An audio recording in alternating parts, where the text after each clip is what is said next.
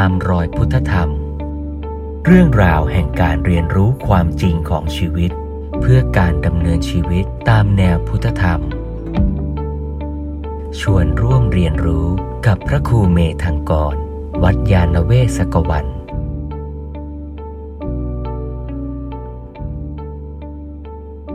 ในขณะที่เมื่อสักครู่ผู้ปฏิบัติทดลองสังเกต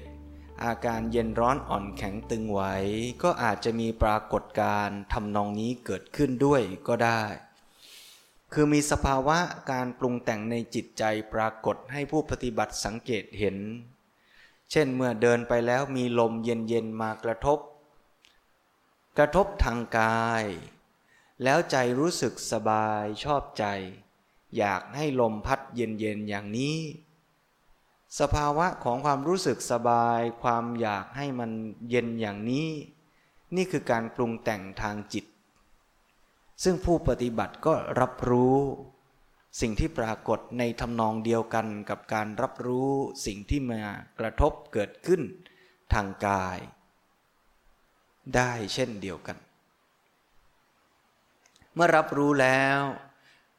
ก็สังเกตเห็นสภาวะของสิ่งนั้น ๆ ว่ามีการดำรงอยู่ เปลี่ยนแปลง หรือว่าเสื่อมสลายสิ้นไปอย่างไร เช่นเมื่อผู้ปฏิบัติสังเกตเห็นอาการลมมากระทบที่ปลายจมูก มีสภาวะอุ่นๆร้อนๆเกิดขึ้น ผู้ปฏิบัติยังคงมีสติกำหนด อยู่ที่ความอุ่นๆร้อนๆโดยไม่ เผลอสติ หรือว่าไม่เปลี่ยนใจไปใส่ใจสิ่งอื่น ผู้ปฏิบัติจะสังเกตเห็นว่าความอุ่นๆนั้น มันไม่ได้คงที่ แต่มันมีการเปลี่ยนแปลง ชั่วประเดี๋ยวมันก็ค่อยๆหายอุ่น แล้วสภาวะอุ่นๆนั้นก็หมดไปเสื่อมไป ผู้ปฏิบัติก็เห็นความเปลี่ยนแปลงที่เกิดขึ้น ที่กายครั้งหนึ่ง สักพักผู้ปฏิบัติก็อาจจะสังเกตเห็นสภาวะที่เกิดขึ้นที่กายที่จุดอื่น ๆอีก แล้วก็เห็นสภาวะนั้นเกิดขึ้นเปลี่ยนแปลง เสื่อมไป ดับไปอีก นี่เรียกว่าการสังเกตดูนามรูปเกิดขึ้นตั้งอยู่ดับไป อุปสรรคของการสังเกตก็คือว่าถ้าผู้ปฏิบัตินั้นมีสติไม่ต่อเนื่อง คือรู้ที่นี่นิดรู้ที่นั่นหน่อย รู้ที่ปลายจมูกนิดแล้วก็ไปเผลอคิด คิดแล้วก็กลับมารู้ที่จมูก ไปรู้ที่ท้อง ไปรู้ที่นั่น ไปรู้ที่นี่ โดยขาดความต่อเนื่อง ผู้ปฏิบัติก็จะไม่เห็นว่าอารมณ์ที่ปรากฏขึ้นที่จุดใดจุดหนึ่งนั้น มีการเปลี่ยนแปลงอย่างไร เพราะเราเปลี่ยนใจไปดูอย่างอื่น เสียก่อน จึงมีความจำเป็นอยู่บ้างที่ผู้ปฏิบัติที่ฝึกเจริญสติ ควรจะกำหนดรู้อารมณ์กรรมฐาน โดยเฉพาะอารมณ์กรรมฐานหลักให้ต่อเนื่องพอสมควร อาจจะไม่จำเป็นต้องต่อเนื่องกันตลอดทั้งครึ่งชั่วโมง แต่ว่าให้ต่อเนื่องกันพอที่จะสังเกตเห็นการเปลี่ยนแปลง ของอารมณ์นั้นๆ ได้ ชัดเจน รวมทั้งอารมณ์ที่เป็นนามธรรมก็เช่นเดียวกัน เมื่อความรู้สึกเบื่อเกิดขึ้น เมื่อความรู้สึกเจ็บปวดเกิดขึ้น ก็รับรู้ตามที่เป็น เจ็บปวดน่าสนใจ สมมุติเราเดินหรือเรานั่งอยู่ แล้วเรามีอาการปวดที่หัวเขา่า ปวดหัวเข่าเนี่ยเป็นรูป หรือนาม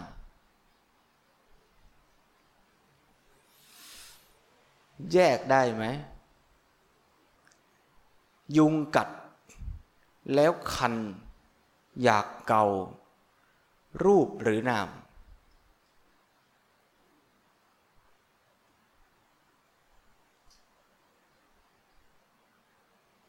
นั่งฟังเสียงเสียงดังเกินไปรถวิ่งผ่าน รำคาญรูปหรือนามมันต่อกันอยู่ เอาที่ชัดก่อนตัวอย่างหลังชัดกว่าตัวอย่างแรก ผู้ปฏิบัตินั่งอยู่แล้วได้ยินเสียงรถวิ่งผ่าน ได้ยินเสียงรถแล้วรู้สึกลำคาญ ตอนได้ยินเสียงเป็นรูป แต่ตอนปรุงแต่งว่ารำคาญเป็นนาม มันต่อกันทำงานต่อเนื่องกัน เมื่อผู้ปฏิบัตินั่งอยู่แล้วถูกยุงกัดคัน อยากเกา สังเกตตอนยุงกัดได้ไหม ส่วนใหญ่ผู้ปฏิบัติอาจจะรู้อีกทีตอนคันแล้ว แต่ตอนยุงกัดเนี่ยถ้าถ้าเจริญสติดีๆ อาจจะรู้ตอนยุงกัด คือรู้ตั้งแต่ยุงมันแลนดิ้งลงไปที่ผิวเราอะรู้ไหม เอาถ้าสติดีๆ ไม่แน่ แล้วแต่ว่ายุงมัน landing ตรงไหนด้วย ถ้ามัน landing ตรงที่ประสาทเราชัดเราก็จะรู้ไวถ้าสังเกตดีๆ ก็จะรับรู้ตั้งแต่ยุงมัน landing เท้ามันสัมผัสผิวเราอะรับรู้ได้ว่ากี่เท้า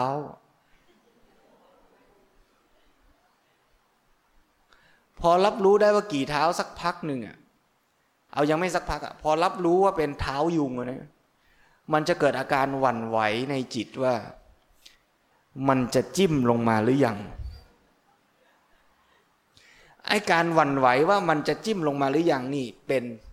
นามเป็นความกลัวในใจของเรา สักพักเดียว ก็มี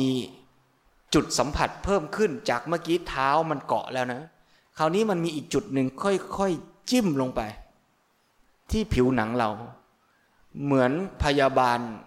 เจาะเลือดเรา ถ้าผู้ปฏิบัติกำหนดสติอยู่ที่จุดนั้นได้ทัน ก็จะเห็นอาการที่ปากยุงเนี่ย มันค่อยๆ จิ้มเข้าไปในเนื้อเรารู้สึกจืดเข้าไป ไม่รู้จะอธิบายเป็นคำยังไง สภาวะถูกยุงเอาปากจิ้มเข้าไปอะคันหรือยัง ชวนผู้ปฏิบัติไปทดลองในห้องปฏิบัติการ ซึ่งหาได้ไม่ยากเลยนะคำถามคือเริ่มคันตอนไหน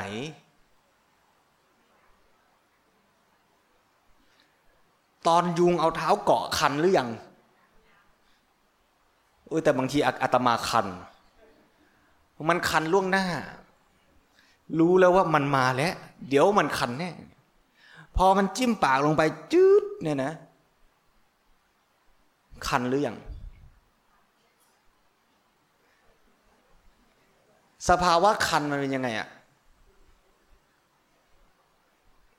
คัน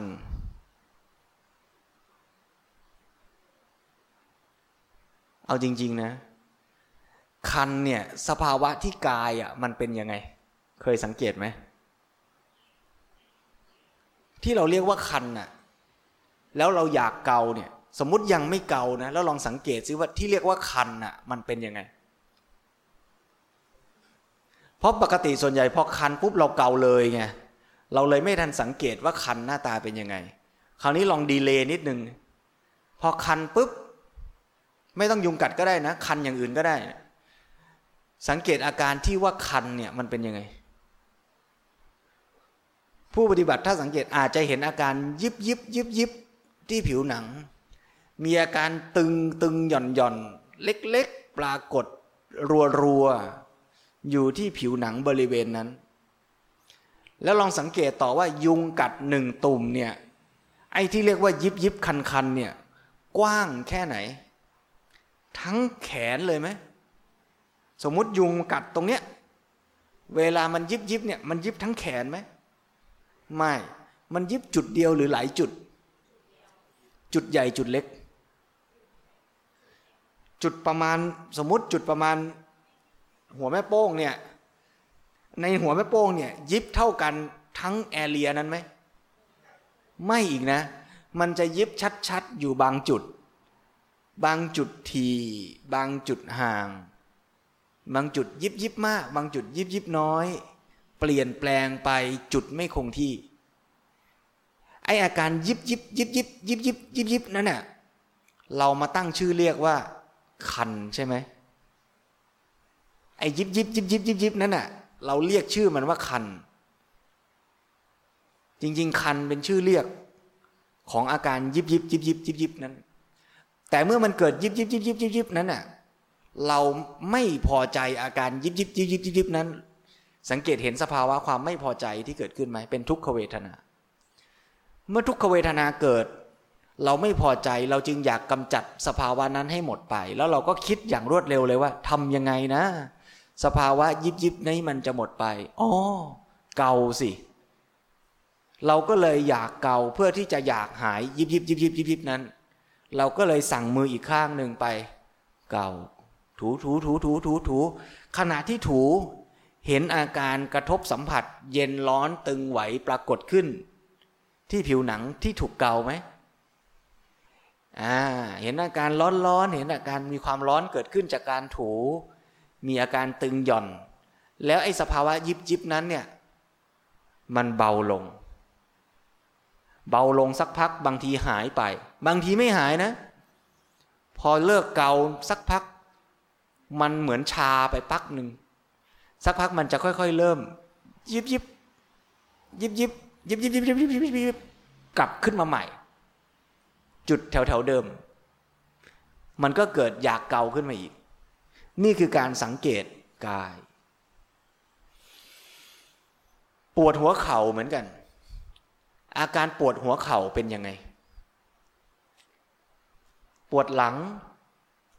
อาการปวดหลังเป็นยังไง นั่งนานๆสักพัก ก้มมากไปหน่อย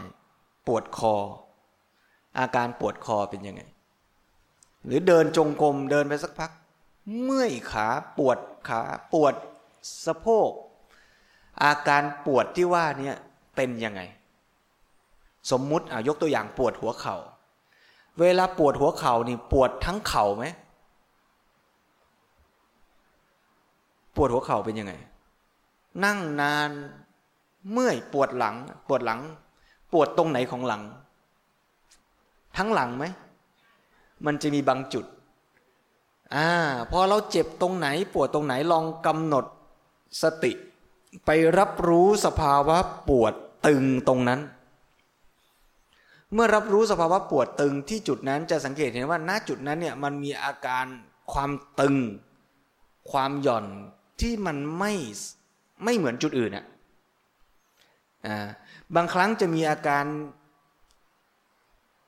ยุบยิบยุบยิบเหมือนกับอาการตึงหย่อนทีทีเป็นอาการที่เรียกว่า ปวดแปลบเสบเจ็บแปลบเกิดขึ้นร่วมด้วย ก็ได้ สภาวะทั้งหมดเนี่ยเป็นอาการทางกายทั้งสิ้น ไม่ว่าจะคำว่าปวดคำว่าแสบคำว่าเจ็บคำว่าร้อนคำว่า วูบวาบอะไรทั้งหมดเนี่ย มันเป็นสภาวะที่เกิดการตึงหย่อนร้อนเย็น อยู่แถวๆนั้นน่ะ คราวนี้ถ้าผู้ปฏิบัติลองลองเอาคำเรียกออก เอาคำว่าปวดแสบ เจ็บจี๊ดปวดตุบตุบเอาคำพวกนี้ออก แล้วลองสังเกตสภาวะจริงๆสิว่า สภาวะตัวแท้จริง ๆ มันคืออะไรที่เราสรุปรวมเรียกว่าปวดตุบตุบเจ็บแป๊บแป๊บแสบจืดจืดอะไรก็แล้วแต่เนี่ย ไอสภาวะจริง ๆ ของมันอะ มันต้องกลับไปที่เย็นร้อนอ่อนแข็งตึงไหวนั่นแหละ ทันไหมเหมือนคันอะ ที่เราเรียกว่าคันอะ มันเป็นชื่อเรียก แต่สภาวะจริง ๆ อะ มันก็ต้องกลับไปที่ไอเย็นร้อนอ่อนแข็งตึงไหวนั่นแหละว่าสภาวะตรงนั้นอะที่มันอาการคันอะมันยิบยิบแสบแสบเจ็บเจ็บที่ว่าเนี้ยมันหน้าตาเป็นยังไง เพราะเรารับรู้ทางกายถูกไหมนั่นแหละพอเรารับรู้เสร็จปุ๊บ เราก็สังเกตต่อว่าไอ้สภาวะ เช่นว่านั้นเนี่ยมันมีความเปลี่ยนแปลงอย่างไร ความปวดที่ว่าที่มันมีความตึงขึ้นมาตรงหัวเข่าเนี่ยมันตึงเข่าทั้งเข่าไหมหรือมันตึงตรงนี้ ตึงตรงนั้น ตึงจุดไหน แล้วความตึงตรงจุดเล็ก ๆ นั้นเนี่ยมันเปลี่ยนแปลงไหมมันมีอาการตึงคลายแล้วตึงใหม่ แล้วคลายแล้วตึงใหม่ หรือเปล่าตำแหน่งที่ตึงมันมีการเปลี่ยนแปลงไปเรื่อยๆ หรือตึงอยู่จุดเดิมจุดเดียวตลอด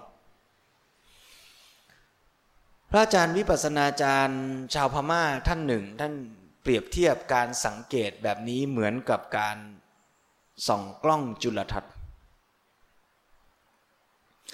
ว่าถ้าเรามองดูมือเราเนี่ย มองด้วยตาเปล่า ก็เห็นมือแบบนี้ เรียกว่ามือ แต่ถ้าเอาแว่นขยายมาส่องดูมืออันเดียวกันเนี่ย ไม่เห็นมือ เห็นลายนิ้วมือ หรือลายมือ ซึ่งอยู่ในมืออีกทีหนึ่ง แต่ตอนที่มองจ้องเพ่งไปที่ลายมือเนี่ยไม่เห็นมือ คือไม่เห็นไม่เห็นมือทั้งมือ แต่เห็นส่วนหนึ่งของมือ ทันไหมฮะแล้วถ้าเราเอากล้องจุลทรรศน์ส่องดูเซลล์ผิวหนังที่มือ ก็จะเห็นโครงสร้างของเซลล์ แต่ไม่เห็นมือทั้งมือ แต่เห็นเซลล์ที่ผิวหนังของมือ ทันไหมฮะ ทั้งหมดเนี่ยเรียกว่าดูมือ แต่ดูด้วยเครื่องมือที่ต่างกัน เราเอาสติไปดูกายก็อย่างนี้ ถ้าดูหยาบหยาบดูกาย ก็เห็นเป็นกายรวมๆดูลมกระทบจมูก ดูอาการปวดที่เขา่า ดูหยาบหยาบเหมือนดูมือด้วยตาเปล่า ก็เห็นว่าปวดเขา่า เห็นว่าคันยุงกัด แต่พอดูให้ละเอียดลงไปเหมือนเอาแว่นขยายส่องดูมือ คราวนี้ไม่เห็นมือแต่เห็นลายมือ เหมือนกับผู้ปฏิบัติเอาสติเข้าไปดูอาการปวดเขา่าคราวนี้ไม่เห็นอาการปวดเข่าทั้งก้อน แต่เห็นอาการยิบยิบตึงตึงในบางจุดของเขา่าถ้าดูชัดลงไปที่แต่ละจุดจะเห็นอีกว่าแต่ละจุดนั้นเนี่ยมันมีการตึงหย่อน ตึงหย่อน ตุบตุบตุบตุบอยู่เป็นจุดๆในหัวเข่านั้น นี่เหมือนกับการส่องกล้องจุลทรรศน์ ดูเซลล์ผิวหนังที่มือ ทันไหมฮะ เพราะฉะนั้นโจทย์ของการฝึกสติ แปลว่าเมื่อเราฝึกสติให้มีความต่อเนื่องและมีความละเอียดมากขึ้น เราจะเห็นรายละเอียด ที่จุดนั้นๆ ได้ชัดขึ้นละเอียดขึ้น แบบฝึกหัดของการฝึกสติจึงมีสองอยู่ส่วนใหญ่ ๆ คือหนึ่งทำยังไงให้มีสติต่อเนื่อง และสองทำยังไงให้มีสติละเอียดขึ้น ต่อเนื่องด้วยละเอียดด้วย ถ้าต่อเนื่องแต่ไม่ละเอียดก็นั่งดูมือไปไม่เห็นละเอียด แต่อย่างน้อยก็ยังดูมือไม่หลุดไปดูอย่างอื่น ยังดูมืออยู่ แต่ถ้าดูมาละเอียดจะเห็นรายละเอียดเพิ่มขึ้น แล้วยิ่งเห็นรายละเอียดเพิ่มขึ้น มันจะยิ่งน่าสนใจและโอกาสที่จะเผลอไปดูอย่างอื่นก็จะ น้อยลง ใครที่บอกว่า โอ้ นั่งดูลมหายใจเบื่อแล้ว มันก็หายใจเข้าออกอย่างเงี้ยไม่เห็นต่างกันเลย นั่นแสดงว่าผู้ปฏิบัติยังใส่ใจดูรายละเอียดน้อยไป ถ้าใส่ใจดูรายละเอียดเพิ่มขึ้นจะสังเกตเห็นว่า ลมหายใจที่กระทบแต่ละครั้งแต่ละครั้งนั้นมีรายละเอียดที่แตกต่างกัน อาการตึงหย่อนพองยุบที่ท้องก็ไม่ใช่พองแล้วยุบเหมือนเหมือนกันทุกครั้ง บางครั้งมีอาการตึงนานแล้วจึงหย่อน บางครั้งมีตึงย่อยๆ ค่อยๆ ตึง ตึง ตึง ตึง ตึง นิ่งนิ่งหายไป แล้วหย่อน หย่อนหย่อนหย่อนหย่อนหย่อนหย่อนอย่างเร็วก็มี บางครั้งนอกจากตึงหย่อนแล้วยังมีอาการกระทบ อยู่ข้างในของการเคลื่อนของหน้าท้องอีกทีหนึ่งก็มี เห็นอาการที่มีลมแผ่วๆพัดกระทบอยู่ด้านในของท้องก็ได้ หรือสังเกตแม้กระทั่งว่าลมที่พัดข้างในนั้น มีการชนไปทางซ้ายหรือขวา เด่นบางจุด อุ่นหรือร้อนก็ได้ นี่คือรายละเอียดที่ผู้ปฏิบัติที่เจริญสติสังเกตกาย น่าจะ เชิญชวนจิตใจของตนให้สังเกตดู ให้ละเอียดและต่อเนื่อง ทุกขณะเลย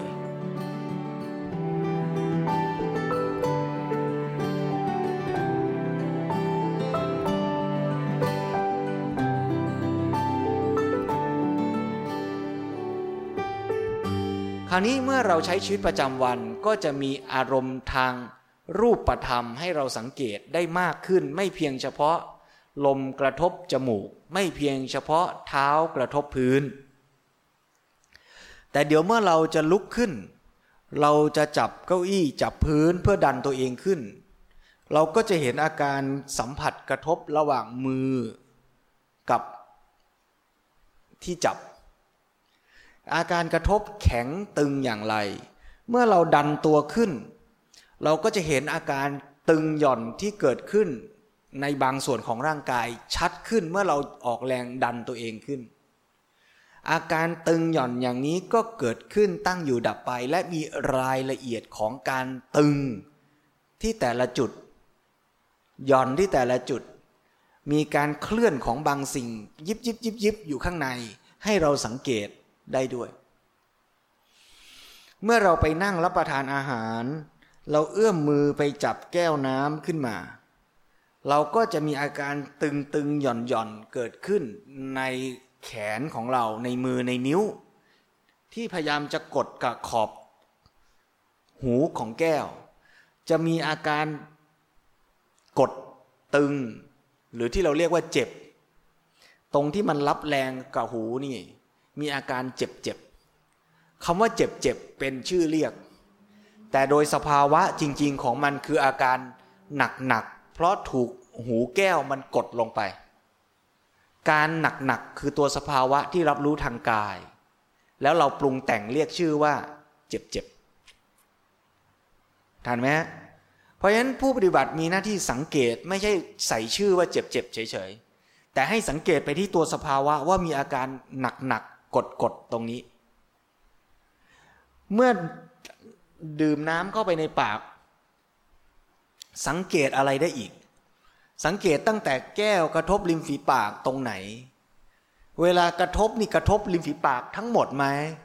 หรือข้างล่างชัดกว่าข้างบน พอน้ำค่อยๆไหลเข้าไป น้ำที่อุ่นๆนั้นกระทบริมฝีปากล่างหรือบน ไม่เท่ากัน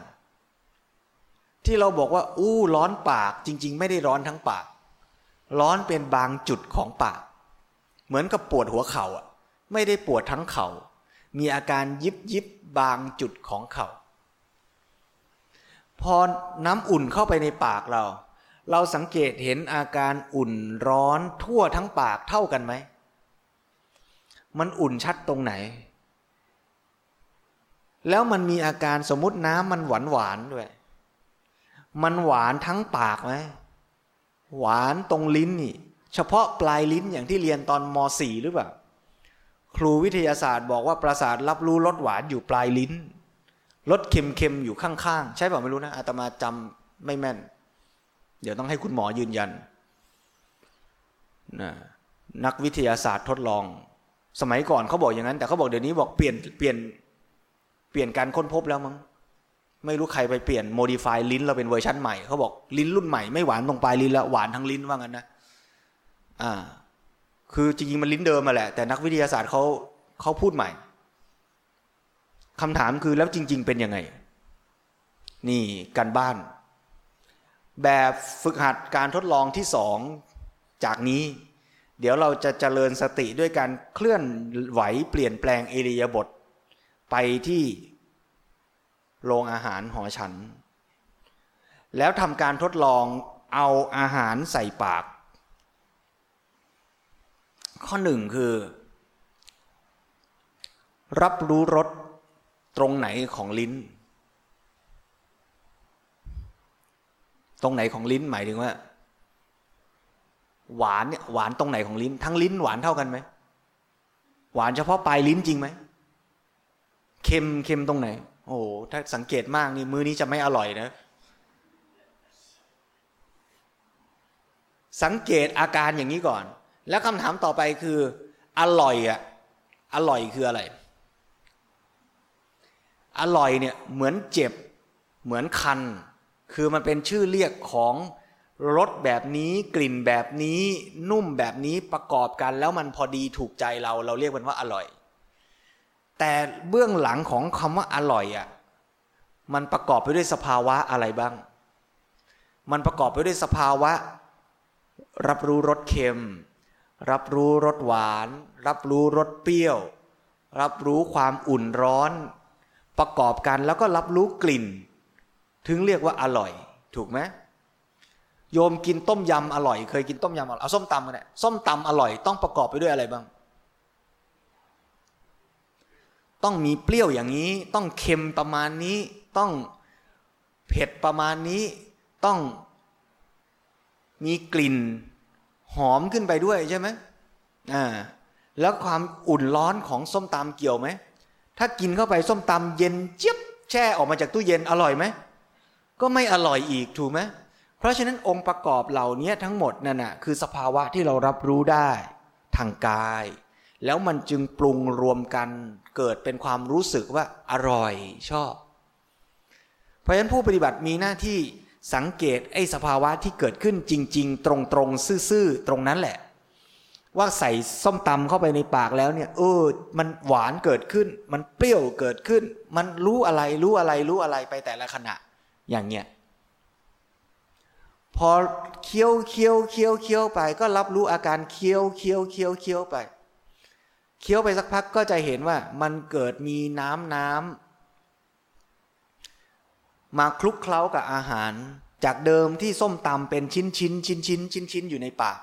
มันเริ่มกลายเป็นน้ำน้ำเละเละเละเละอยู่ในปาก ถึงจุดหนึ่งเราจะเกิดความรู้สึกอยากกลืน เคยเห็นความรู้สึกอยากกลืนไหมหรือมันกลืนไปแล้วไม่ทันอยาก มันเคี้ยวไปก่อนนะเคี้ยวเคี้ยวเคี้ยวไปสักพักหนึ่งมันก็จะรู้สึกว่า พอแล้วไม่ต้องเคี้ยวแล้ว กลืนดีกว่า อยากกลืน พออยากกลืนปุ๊บมันจะมีอาการตึงและเกร็งที่โคนลิ้นและกับแถวๆเนี้ยในการที่จะค่อยๆดันอาหารเนี่ยให้มันกึ๊บเข้าไปในคอ สังเกตอาการตรงนั้นได้ไหมว่ามันลงไปยังไง สังเกตดีๆอย่าไปเกรงนะ รู้เฉยๆนะ ถ้าไปเกรงเดี๋ยวสำลัก กันหมดเลยกลางวันนี้กินข้าวเสร็จไม่มีใครกลับมาเลย เพราะสำลักตายหมด สังเกตสบายๆอย่าไปบังคับมันนะ อย่าไปบังคับมันรับรู้เฉยๆว่าเออเนี่ยเรารู้สึกอยากกลืนแล้วอ้าวแล้วมันก็จะมีอาการเกรงตัวบางอย่างแถวๆนี้ทำให้เราค่อยๆ กลืนลงไป บางทีเคี้ยวส้มตำคำหนึ่งนี่กลืนหลายครั้งนะ ไม่ได้กลืนครั้งเดียวด้วย กลืนทีละหน่อย กลืนอึ๊บไปหน่อยหนึ่งแล้วก็เคี้ยวต่ออีก เคี้ยวต่อแล้วกลืนอึ๊บเข้าไปสังเกตพอกลืนลงไปปุ๊บแล้วเนี่ย อาการของส้มตำหรืออาหารที่เข้าไปในคอเราแล้วเนี่ย มันมันค่อยๆกระดึบกระดึบลงไปยังไง มันมีอาการตึงหย่อน ตึงหย่อน ตามลงไปรับรู้ได้อีกไหมหรือขณะที่เคี้ยวเนี่ยได้กลิ่นถั่วลิสง โอ้โหหอมเหลือเกิน ได้กลิ่นมะละกอ ได้กลิ่นมะเขือเทศ หอมเหลือเกิน ได้กลิ่นเครื่องเทศหอมเหลือเกิน พอกลืนอึกลงไปเนี่ยกลิ่นหายไปเลยทันทีไหมหรือว่ามันยังมีอะไรฟุ้งๆหอมๆอยู่อีกสักพักหนึ่ง แล้วค่อยๆ กลิ่นค่อย ๆ จางหายไป นี่คือตัวอย่างของการสังเกตรูป สังเกตได้หมดเลย เอาตัวอย่างเดียวก็พอเนาะทำไงก็ต้องยกตัวอย่างกินส้มตำแล้วก็ยกตัวอย่างกินข้าวเคี้ยวข้าว แล้วก็เคี้ยวน้ำแข็ง แล้วก็เคี้ยวลอดช่องอะไรสมมติเนี่ยนะทุกอย่างก็สังเกตอย่างเงี้ยได้หมดนะแม้แต่ทานเสร็จแล้วลุกไปเข้าห้องน้ำก็สังเกตได้อีกนะ อันนี้ไม่อธิบาย สังเกตเอง เมื่อเข้าห้องน้ำเสร็จแล้ว จะมานั่งพัก นั่งพัก ขณะที่นั่งพักเนี่ย สังเกตอะไรได้ไหมนั่งพัก นั่งเฉยๆนั่งเฉยๆจริงๆเฉยๆไหมมันก็ยังไอ้ไอ้ห้าช่องนั้นอะ มันเปิดอยู่ไหมจริง ๆอะมันเปิดอยู่นะ อาจจะเปิดมากกว่าตอนนั่งสมาธิด้วยใช่ไหมเพราะฉะนั้นรับรู้อะไรได้ไหมได้อีก อ่า มีเสียงนกร้อง นั่งดูโอ้ ใบไม้มันพัดไหวๆนะทั้งหมดเนี่ยจเจริญสติได้ไหมได้หมดเลยนะ เพราะฉะนั้นการมาฝึกสติที่บ้านจิตสบายวันนี้เป็นแค่แบบฝึกหัดสั้นๆ ช่วงเล็กๆ ในชีวิตยาวๆ จริงๆ ชีวิตมันก็ไม่ได้ยาวมากหรอกนะ สมมุติว่าร้อยปีอะไอ้ที่เรามานั่งด้วยกันเมื่อกี้แค่ครึ่งชั่วโมงของร้อยปีอะเพราะฉะนั้น โอกาสในการเจริญสติจริง ๆ ไม่ได้มีแค่ครึ่งชั่วโมงเมื่อกี้นี้นะ แต่มีอยู่ทุกขณะจิต มีอยู่ทุกขณะ ทุกลมหายใจ การเจริญอนาปานสติในความหมายหนึ่งก็คือการเจริญสติ ทุกลมหายใจ แม้จะไม่ได้กำหนดตัวลมหายใจเป็นอารมณ์กรรมฐานก็ได้ แต่ให้มีสติรู้ทุกลมหายใจ จะลุกก็รู้ จะนั่งก็รู้ จะเคี้ยวส้มตำก็รู้ จะเข้าห้องน้ำก็รู้ จะเบื่อก็รู้ จะตื่นเต้นดีใจก็รู้ ระหว่างที่นั่งพักสบายๆก็มีเสียงโทรศัพท์ดังขึ้นกิ้งกิ้งกิ้งเจริญสติได้ไหมเริ่มต้นก็คือหูได้ยินเสียงโทรศัพท์พอหูได้ยินเสียงโทรศัพท์ปุ๊บใจเป็นยังไง ใจก็จะเริ่มคิดแล้วว่าใครเนาะหรือบางทีรู้อยู่แล้วเพราะรอใครบางคนอยู่ ถ้าเป็นคนที่อยากคุยด้วย ก็เกิดสุขเกิดขึ้นทันทีเลยในขณะที่ได้ยินเสียงสัญญาณโทรศัพท์ แต่ถ้าเกิดสมมุติว่ากำลังกังวลว่าใครจะโทรมาทวงหนี้พอเสียงโทรศัพท์ดังปุ๊บ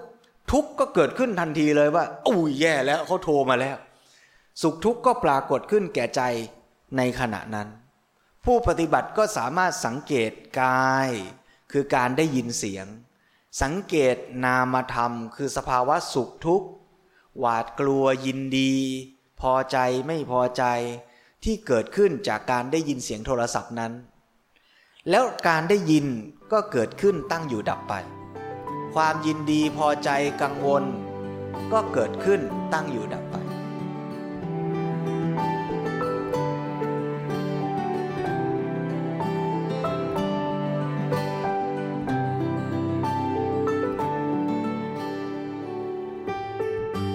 ราะฉะนั้นในขณะที่เราจเจริญสติสังเกตรูปนามอยู่ตลอดต่อเนื่อง เราจะเห็นรูปนามมีการเกิดขึ้น เปลี่ยนแปลง ตั้งอยู่ชั่วขณะ เปลี่ยนแปลง เสื่อมไป ดับศูนย์สลายไป ต่อเนื่องต่อเนื่อง แต่ต่อเนื่องอย่างเดียวไม่พอต้องละเอียดด้วย ยิ่งละเอียดมากขึ้นเท่าไหร่ ก็จะเห็นรายละเอียดของการเกิดดับละเอียดขึ้น คนที่สังเกตอย่างหยาบๆก็บอกว่า โอ้ เห็นสิเกิดดับเนี่ยเห็นไหมคนเราเกิดแล้วก็ตายเนี่ยเรียกว่าเกิดดับ ก็ถูก แต่ผู้ปฏิบัติที่เห็นละเอียดลงไปอีก ก็จะเห็นว่าจริง ๆ มันไม่ใช่แค่เกิดแล้วตายหรอกในระหว่างเกิดกับตายของคนคนหนึ่งเนี่ยมันยังมีการเกิดดับย่อยๆอีก เช่นสังเกตว่าผมแต่ก่อนดำเดี๋ยวนี้ขาว ผมดำหายไป ผมขาวเกิดขึ้น เออก็ถูก แต่มันก็ยังมีละเอียดกว่านั้นอีก สังเกตต่อไปก็เห็นว่า แม้แต่ไอ้ผมดำขณะเดียวนั้นอะ มันก็มีอาการเปลี่ยนแปลง มีผมถูกดึง ตึงแล้วหย่อน สภาวะตึงหย่อนก็เกิดขึ้นหายไป ก็ได้อีก การเกิดดับมันจึงเกิดขึ้น ตลอดเวลา แล้วแต่ว่าผู้ปฏิบัติจะมีกำลังสติ ละเอียดแค่ไหนต่อเนื่องแค่ไหน